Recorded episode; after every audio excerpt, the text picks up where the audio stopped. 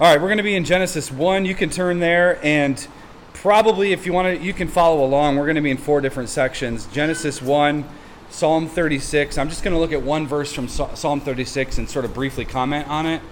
Um, so you don't have to necessarily turn there, but uh, you'll want to be in Genesis 1 for sure.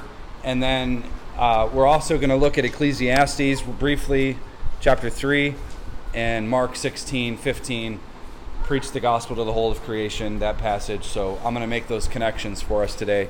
So we're going to talk about culture. This is uh, the 10th and final message in our foundation series. So let's start, and I'm just going to read those texts. Genesis 1, these are the words of God. Genesis 1, verse 26. Then God said, Let us make man in our image, after our likeness, and let them have dominion over the fish of the sea, and over the birds of the heavens, and over the livestock, and over all the earth and over every creeping thing that creeps on the earth. So God created man in his own image. In the image of God, he created him. Male and female, he created them. And God blessed them. And God said to them, Be fruitful and multiply, and fill the earth and subdue it, and have dominion over the fish of the sea, and over the birds of the heavens, and over every living thing that moves on the earth. And Psalm 36 9 says this For with you is the fountain of life. In your light do we see light. And Ecclesiastes chapter 3. Ecclesiastes 3, verse 10. I've seen the business that God has given to the children of man to be busy with. He has made everything beautiful in its time. Also, He has put eternity into man's heart, yet so that he cannot find out what God has done from the beginning to the end. I perceive that there is nothing better for them than to be joyful and to do good as long as they live. Also, that everyone should eat and drink and take pleasure in all his toil. This is God's gift to man. And then Mark 16 15. And Jesus said to them, Go into all the world and proclaim the gospel to the whole of creation. Amen. Let's pray. Our Father and gracious God, we come before you now looking to your word for guidance. And uh, Father, we have assembled here as your culture makers, desiring to see Christianity flourish in our own lives, in the lives of our families, our churches, and of course the culture around us. Uh, Father, we, we confess that we are an unrighteous culture that's bent on self destruction and death. Help us to repent and reform Grant us regeneration and reconstruction, and in that order. In Christ's name I pray. Amen. Well, it's definitely good to be back after a couple of weeks of traveling and preaching, and it was a nice break, but we're, we're happy to be back. And in God's grace, we're going to be moving into our home in a couple of weeks, so we're ready for that transition. Uh, it's been an interesting few months of living in, in what seems to feel like disarray. I don't know where half my stuff is. Well, I do know, but I don't have access to it. It's just a weird feeling, but God's been good to us, that's for sure. Um, so, this morning we're going to wrap up this series uh, talking about culture. And from the very outset of the series, if you recall, that I, I basically explained that I wanted to talk about doctrine vis a vis practice, doctrine in relation to practice, or theology in relation to every area of life, all everyday life. And far too many people, they want doctrine itself to be a sort of intellectual enterprise and only an intellectual enterprise. Oh, I don't do doctrine, that's for smart people. And as R.C. Sproul has famously said, everyone's a theologian, some are just worse than others. Uh, I'm paraphrasing him there. So we have a situation where doctrine tends to be something that people just don't they dismiss. They don't feel like it's that important and that's just for the seminaries, that's just for the pastors. But in reality, doctrine does apply to every single area of life. And so as I've demonstrated, theology properly properly done is supposed to suffuse and effectuate a new way of living. So our theology should drive how we live. And you know, yesterday at the Pride event, there's a lot of theological beliefs that are driving the way that they're behaving. Um, everyone is driven by some sort of, of theological conviction, some sort of doctrinal conviction. So, doctrine will always, always, always, in every way, tell us how we're supposed to live. So, proper doctrine then gives rise to how we think, it gives rise to how we live, and what we do with the future. So, if we're going to see the advancement of Christendom, we simply must spend our time taking these doctrines and seeing them implemented, making sure we're grasping them. And we also have to start with ourselves. We need to start here. Uh, reconstruction, reformation starts inside of you first. It starts with you repenting of sin. It starts with you growing in maturity. It starts with you um, perhaps leading your family, discipling your children. It, always starts with you. Where does regeneration happen? It's in the heart. Regeneration starts there. So, for example, um, when we talked about the triune God, I explained how the very person of God, God Himself, His being, His ontology, His nature, His essence, is the foundation for all knowledge and understanding. So we only know, this is part of the argument I got into yesterday with a young lady. I, assuming she was a young lady and she wanted to be called as such. Um, it, it, you never know those those types of places, but lots of confusion. And I was trying to explain that you don't have a justification for knowledge apart from God. How do you know? because I'm not working with the same paradigm as you. I'm not saying abortion is murder and, and homosexuality is a sin because I don't like it. My standard is not me. Your standard is you, but that's not, I'm not playing that game. And just trying to help people wrap their minds around no, we owe our everything to God and His knowledge and His word. That's where we get it. So the ancient philosophers, you think of Socrates and, and Plato and Aristotle, each a disciple of the other one uh, down the line, all of them wrestled with this concept of being who we are and then becoming what we're supposed to do. They all wrestled with it. And no doubt those people, those men, said some things that were very true. They said some things that were very wrong as well. And that's sometimes how it is because they're made in the image of God. But for them, a lot of their thinking was not really grounded in Yahweh, the true God of the Bible, who is revealed who's revealed himself, the God who is truly there and who gives rise to meaning and intelligence and intelligibility. So, indeed, we can learn a lot about the world through basic empiricism, that is, how we sense things and how we know things. Uh, we can learn a lot about that. We know what foods we like, um, we know what temperature feels like. We, we're sensing the world all the time through our eyes and our ears and our noses and our mouths and, and our intuition we can know things that way. We, we know that basketballs are round. We know that summer weather can be very hot. We know those things.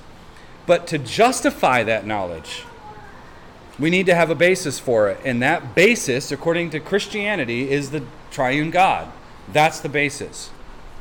So uh, I've sort of emphasized this through the entire series, but basically, quite literally, we depend on God for everything and we should act that way because it's true. In Him we live and move and have our being. That God is important to all knowledge, righteousness, and justice is to understate things. We simply must have God in order to make sense of everything and anything. Nothing else is intelligible, which is what we saw yesterday in the uh, what I like to call the the arrogance parade. um, in DC. Now, my intention for the series then has been to give you basic doctrines so that we can move into the future of Christendom. And when I phrase it like that, I do mean that we need to know that there is a future. There is a future of Christendom, uh, despite all appearances. Don't don't man looks at the outward, right? God looks at the in, inside, the heart. We need to know that despite all appearances, despite the insanity that's been the last 18 months of our existence in this nation with lockdowns and, and chaos and those types of things, despite all appearances, there is a future of Christendom. Christ is King. So today, culture. What is what is it? What isn't it? That's the thing I want to cover and understand and make sure we have a refined view of it. So let's look at quickly those texts I covered. I'm going to make just some brief comments and go from there. Genesis 1.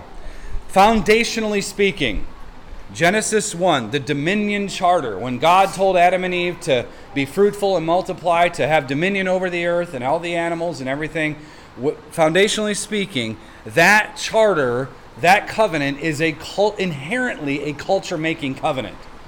When God said that to Adam, he said, build culture, to have dominion, to work and keep the garden, to be fruitful and multiply, have babies, teach them how to serve Christ, those types of things, subduing the earth. When he did that, he was explaining to Adam that the world was his for the taking.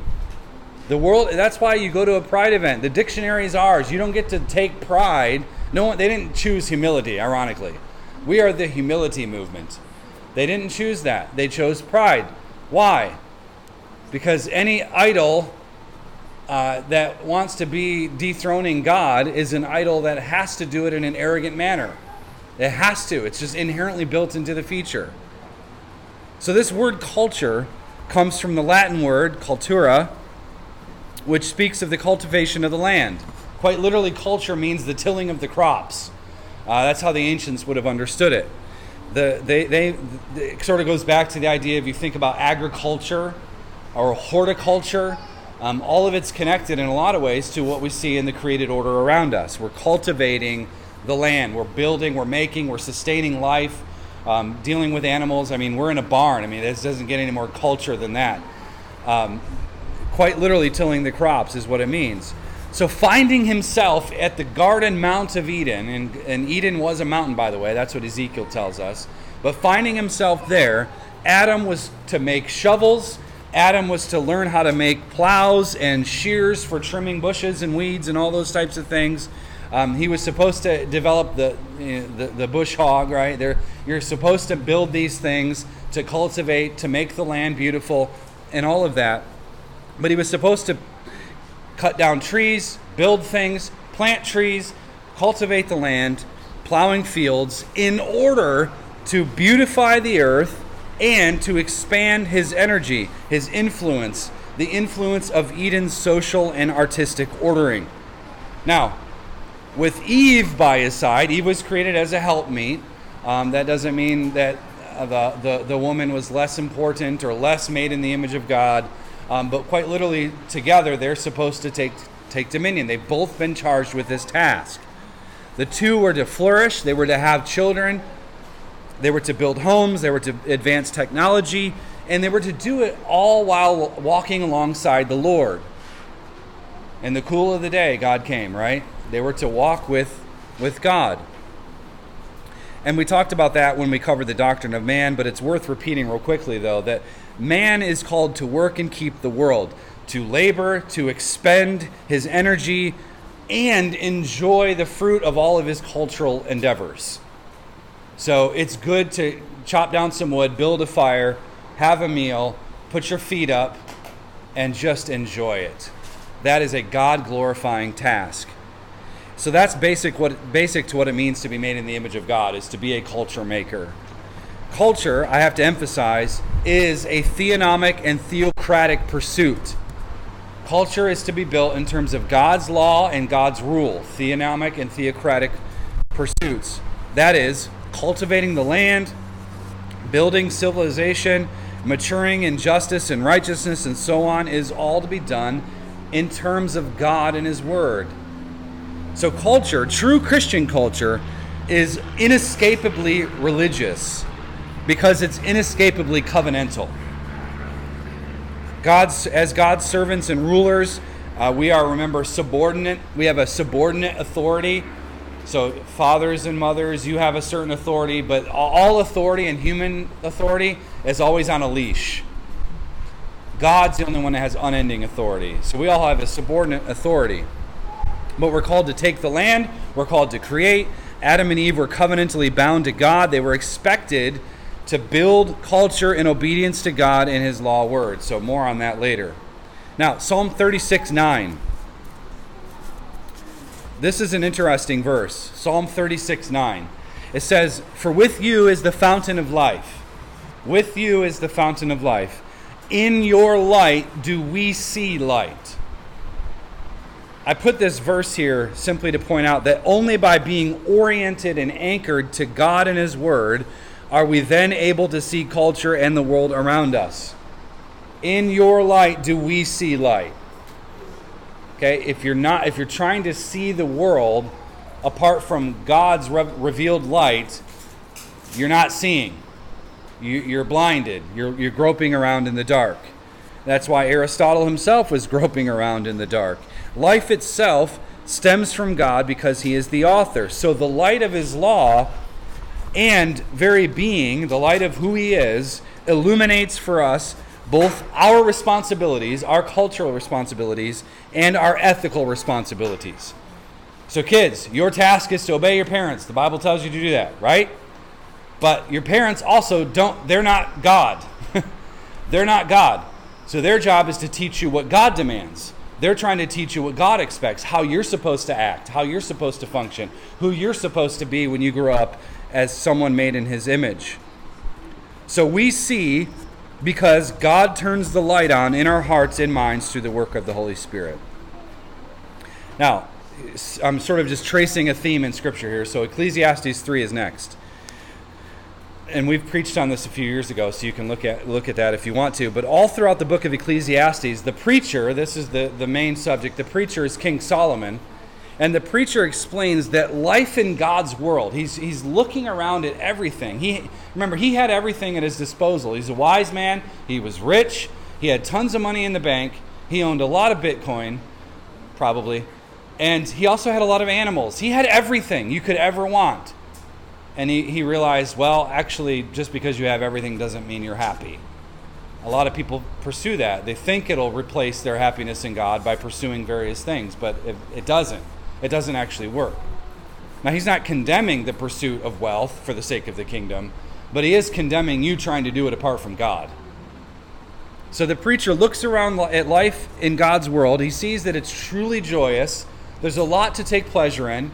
So mow your lawn and be done and just enjoy it. It smells good, and you just did some some some labor and work, and it, it looks nice, right? Enjoy that. But it's not to be flipped on its head and turned into idolatry. That's what he's warning. Here we learn that God has made the world in order to keep us busy with beauty. God has made the world in order to keep us busy with beauty. Eternity was placed in our hearts, and because we are fallen, we don't fully understand the mind of God. We don't fully understand. But that's not the same thing as saying that we can know nothing about God. Indeed, we can know things about God. We know because He has revealed Himself to us. And one thing that we learn from Him is that being joyful and doing good while here on this remarkable earth is a virtuous and noble goal. It's a great thing to do good. So the preacher assumes that we will toil, we're, going to work, and taking pleasure in it by eating and drinking the fruit of that toil is indeed a glorious gift from God. Something we should embrace. But joy has its boundaries. Joy has its boundaries. True joy. And what a shame if we fail to go and see the property markers. Have joy in the Lord. Enjoy the fruit of your labor. But don't turn it into idolatry when it stops. When you stop laboring for the kingdom, when you stop uh, being involved in those sort of pursuits because you're just sort of kicking back and relaxing. That's the danger. Now, Mark 6:15. Excuse me, 16:15. Jesus said to them, "Go into all the world and proclaim the gospel to the whole creation." My pastor growing up said he used to practice his sermons out in the cow pasture and he would preach to the cows. And uh, I always laughed. I've never done that. I don't intend to. I don't have any cows to preach at anyway. But it's interesting, though, this idea of preaching the gospel to the whole of creation. He didn't say every man, woman, and child, he said the whole of creation, which there's a reason for that, I think. So I'm including this text for a very important reason, namely because of its connection to the rest of the Bible. When Jesus said to go into the world, remember, that's the same thing that Adam was told. God told Adam to go into the world. Jesus is saying the same thing as the second Adam. He's recapitulating that. He says, Go into the world, and he's told them to go with the message of the gospel, and the message of the gospel is the tip of the spear. When, you, when it's thrusted into the world, the gospel pierces the defunct cultures of man and brings with it the rest of the spear that is, the shaft, the rest of the spear, the handle, that's Christian culture. When the gospel goes somewhere, Christian culture comes with it. The Christian worldview comes right behind it. So wherever the gospel goes, the kingdom of God and the culture it produces goes with it. The whole of creation, Jesus says, is to have the gospel preached to it. That includes those at a pride parade. The whole of the gospel, all of Christ for all of life, it's supposed to go into the world. And when we piece this together with what I've already said, we find that gospel preaching produces gospel culture. Gospel preaching produces gospel culture, and gospel culture finds its appointed consummation in every single area of life. So the, the it's I don't know how else to say it other than the gospel is quite literally supposed to get into everything. Politics, lockdown stat, you know, um, orders. It's supposed to get into everything. Race relations, every single thing, the gospel is supposed to go to it. So, in the Christianizing of the entire world, that's the scope of the Great Commission. We are simply recognizing that the entire world belongs to Christ by virtue of his all encompassing lordship. So everything's his. Uh, you might remember Abraham Kuyper, he famously said, There's not one square inch of this earth that Christ doesn't cry out, Mine. It's his. So we're supposed to go into it. And uh, John Calvin, interestingly, he commented on this verse in his Institutes of, of, of the Christian religion. He said, No fixed limits are given them, but the whole world is assigned to be reduced under the obedience of Christ. Note that. The whole world is assigned to be reduced under the obedience of Christ, that by spreading the gospel as widely as they could, they might everywhere erect his kingdom. So the, the point is, our spreading of the gospel is part and parcel to our existence within the gospel itself. We're under Christ's authority, so we're seeking to bring everything else under Christ's authority because, in principle, it already is. He's already been established as king. So, as obedience to Christ and his kingdom expands, Christian culture is left in its wake. The more people who are repenting and turning to Christ, the more Christian culture can be developed. So, this is my way of saying it Jesus is alive. What happens in the agora and the marketplace matters. He's alive.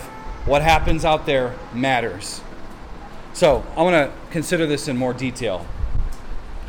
Culture itself, as we've seen, is rooted in God's covenantal relationship to the world.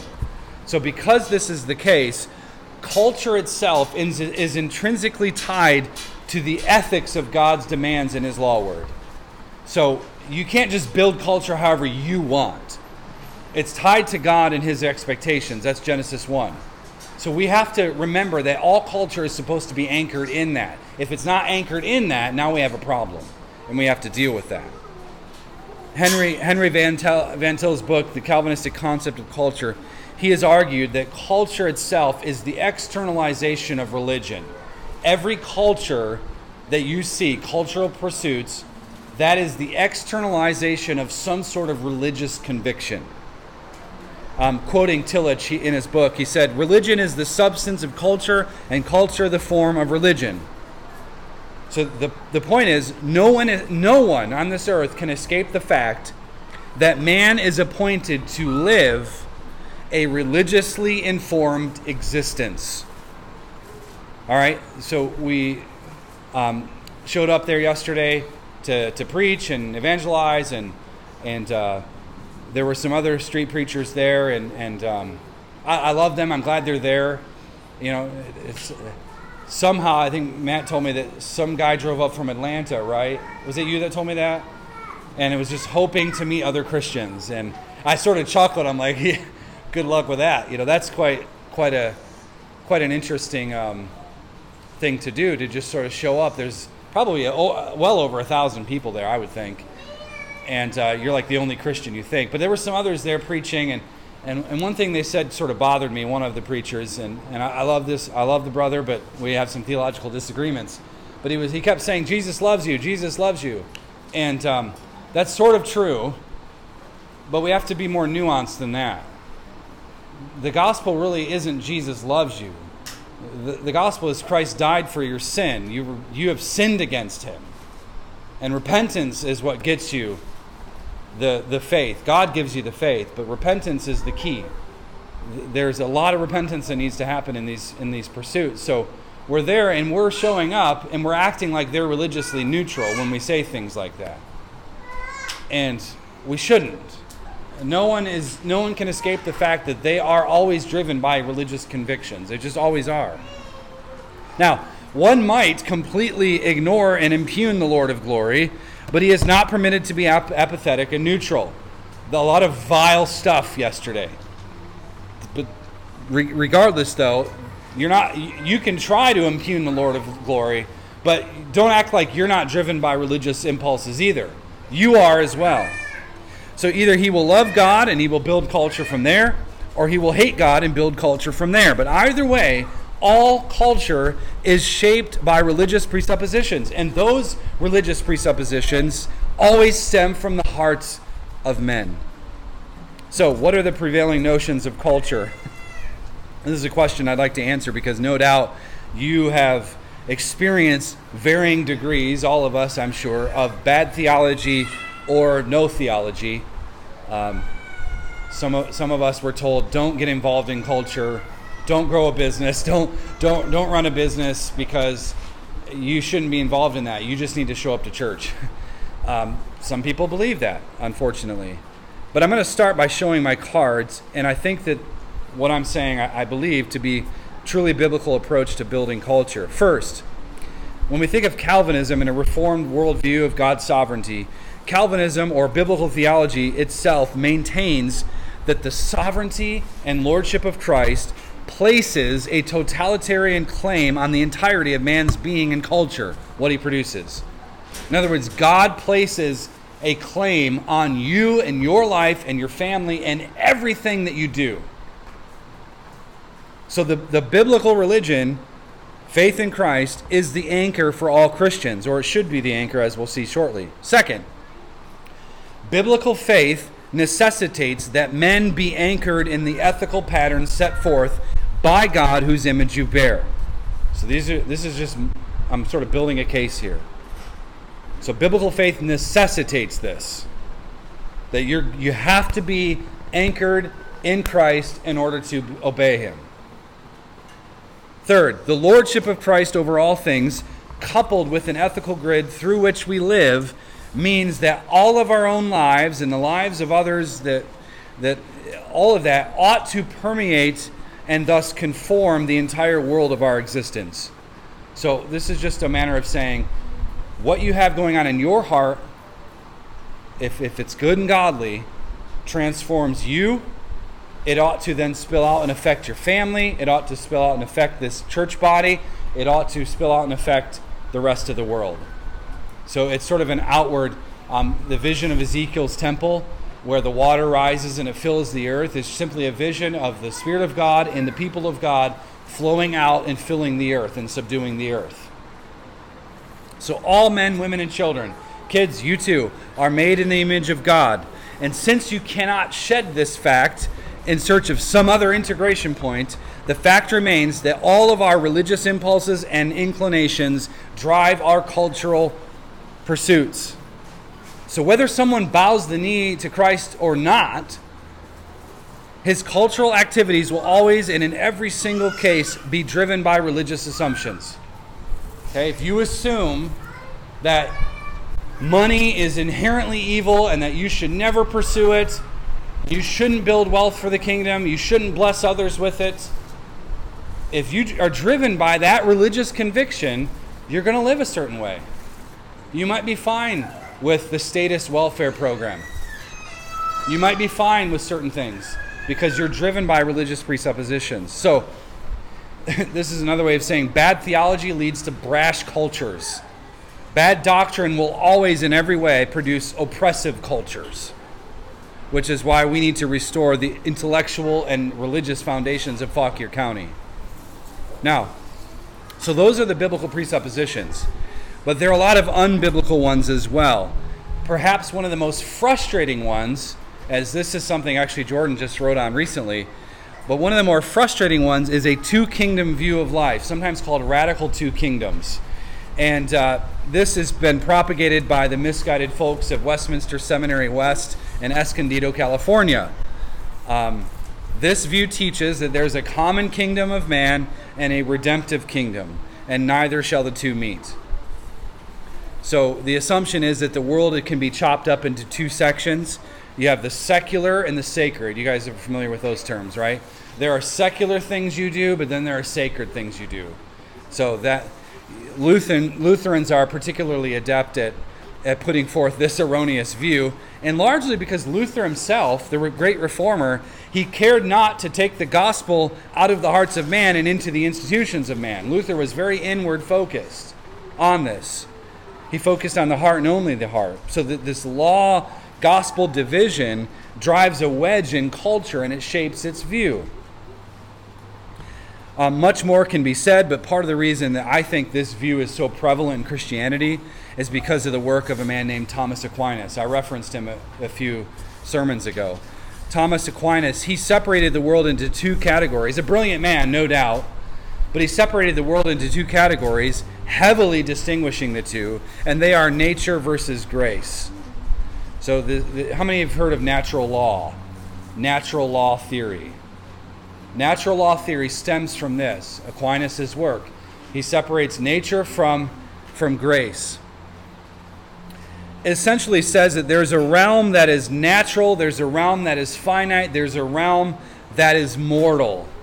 And then there's the realm of grace. The realm of grace is very spiritual, it's infinite, and it's immortal. There, there is a realm that is secular, and then there's a realm that is sacred. And the sacred oftentimes is, is um, synonymous with the activities of the institutional church. So, what you guys came here today, we sang some songs, we prayed, and we opened up God's word together. And many would say, well, that's actually that's sacred. That this this is we can't say God's house, it's not a house, it's a barn. It's God's barn. And this is sacred. This is holy ground, right? Kids are playing in the dirt. Um, they're playing in the holy ground. And people view it like Sunday morning is sacred. Your Bible reading you do is sacred. Your prayer time is, is sacred. But everything else is, is secular. All, your job you go to tomorrow, mowing the lawn, um, eh, going on vacation, going to the beach, all of those things are secular pursuits. So they say. You're banking, whatever you do. So the problem with this view is it's unbiblical. There is only one sacred realm. There is only one sacred realm that encompasses every single area of life, and that realm is where Christ is king. Listen to Psalm 103:19. It says, "The Lord has established his throne in the heavens, and his kingdom rules over all." See, when we have a holistic view of the kingdom of God, we can then take a deep breath and we can start plunging into the world with the authority of Jesus himself. And we don't have to hesitate about getting involved in things like mathematics or writing or business or seafaring or trade. Um, this thing is bothering me. It's like stinging me. Um, personal health, economics, philosophy, education, staff management, music, art, shipping, logistics, car repair, and homesteading. All right, we don't have to separate those things out. When we acknowledge the lordship of Christ over all things, we find that there is no sacred secular divide. There is no sacred secular divide. Then and only then does Christianity transmit the instructions necessary for Christian culture making. So it was the Protestant Reformation that basically revived this view, thanks to Calvin, thanks to the teaching that came out of Geneva. It was this biblically saturated world and life view that gave rise to the free market. It gave rise to true liberty and justice for all. So, I mean, you, you need to know this that all of Western civilization itself was built with this presupposition everywhere Christianity went in the world, the, this robust view of the kingdom went, and a free and thriving culture followed everywhere it touched. Whether it's freedom of speech, whether it's the right to, to defend yourself and the lives of others, all of these things are part of the Christian worldview. Now, the biggest threat we face outside of our own unfaithfulness is the threat of humanism the influence of Darwin, the philosophy of, of, of Immanuel Kant, for example, was a reshaping of Western civilization and has thus, because of that, it's eroded the foundations of a true and biblical social order. Um, some of you, let's just, I'm going to give you a quick history here. The Thirty Years' War, you might recall in Europe from 1618 to 1648, made Christianity seem super violent, and, and thus the culture suffered because of it. It was a tragic time in history. Um, men everywhere started to eventually embrace the Enlightenment's emphasis on rationalism, right? Who needs God? Who needs God and His authority when we can find other integrating principles? We can sort of be our own authority we can live by our own influence. Voltaire and Newton and David Hume, John Locke, uh, men, men like even Thomas Jefferson are prime examples of this Enlightenment thinking. Following the Enlightenment became this Romanticism period of culture, just sort of a cultural shift here in the West. Um, the, the, rather than emphasizing the brain, that's what the uh, Enlightenment did, they began to emphasize the heart. So individual experience took primacy over your life. How you feel matters more than anything else. Matters of the heart became emphasized. Um, individual experience and subjectivism became this new working standard. So basically, the Enlightenment believed that collective man is the standard of all things, but the Romanticists, they came along and said, well, actually, the individual gets to decide for himself to be the standard. So we say, no, both of those are garbage because Christ is the standard. So, following these European movements, you all recall the influence of Charles Darwin. Darwin came along, and also with him, sort of this theological liberalism took over. Um, Darwinism, before it's a scientific method, is a philosophy driven by rebellion against God. Long before Darwin was thinking about evolution, he was thinking about how do I bury God again. Sadly, Many have embraced this naturalistic view of the world. A gentleman yesterday, I assume to be a gentleman, I don't know for sure, dressed in a horrible outfit with a dog mask on and a collar, acting like a dog. And if you think you're from an animal, I guess you get to act like one as well. That's the influence of Darwin. So once all the foundations were stripped away, uh, all these uh, faulty philosophies came in, it was only a matter of time before people started questioning the Bible. Is the Bible authoritative over every area of life? Ancient heresies were revived. The authority of, Bible, of the Bible was questioned. Once you question the authority of the Bible and Christ's authority, what comes in? Statism comes in, fills the void. So today's modern and postmodern philosopher kings have basically slipped off of the slope entirely and they've fallen into the cesspool of relativism and debauchery. Chris and I were talking on the way home yesterday. Man, if you didn't know anything about this movement called Pride, and you showed up, you would think, what a debauchery this was. The end of this all is death, not the death of God, but the death of man. So, if we're going to restore Christendom, we have to know these ideas, we have to be able to combat them, we have to stop playing the neutral game. Every single culture, every single worldview, every political ethic, every painting, every song that you hear, every philosophical meandering is always in every way animated by religious presuppositions. And when they come to you and they tell you, I'm not religious, don't believe them. So we need to stop with the Anabaptist separatist program. We have to ditch the sacred secular divide and embrace the lordship of Christ and his gospel program of victory. We teach this a lot here, but sin has touched every area of life, so the gospel has to go there too. Far as the curse is found, we sing. In Christ, that's the gospel we preach. In Christ, man is restored to God to be what he was always supposed to be. That is, a creature of culture making, destined to serve God and destined to rule his world as a prophet and a priest and a king. Henry Van Til here says uh, culture derives its meaning from man's faith in God. It is never an end in itself, but always a means of expressing one's religious faith. So if we can't get this straight, we will not have the bright future of Christendom.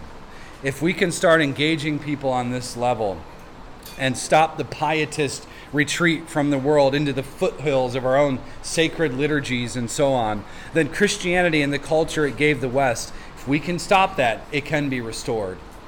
But only if we're going to have the courage to do so. See, we have a cultural crisis today because we had a religious crisis yesterday. That's the logic. the pietist Christianity that you've come to know, the pietist Christianity that probably most of you in this barn have grown up with, is going to go away eventually. It's going to go away out of necessity. And frankly, I thank God for it. The Christianity I, I grew up with, when most of you grown up with, it's gone. It is gone. You are no longer permitted to just exist in your own little enclave. The state's coming for you. If last year and in, in, in the beginning of this year is not any indication of that, then I don't know what else is. So we should thank God for burying our religious, or excuse me, our rebellious proclivities to shun culture. And so rather than avoid culture, we want a crossing ground people to build culture. To build culture. But we have to build it on the presuppositions we find in the Bible.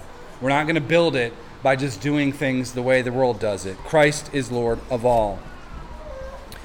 Um, just a couple more things, kind of wrapping up. Uh, the big, big conversation today is about Karl Marx. Everybody likes to talk about Marx and, and cultural Marxism, which is an oxymoron. I don't suggest you use that phrase. Uh, it's it, it, people who use that don't know. They've never read Marx and they don't know what he what he says. Marx was a materialist. Marx himself was a materialist, and we are, in his worldview, a product of evolutionary fizzing.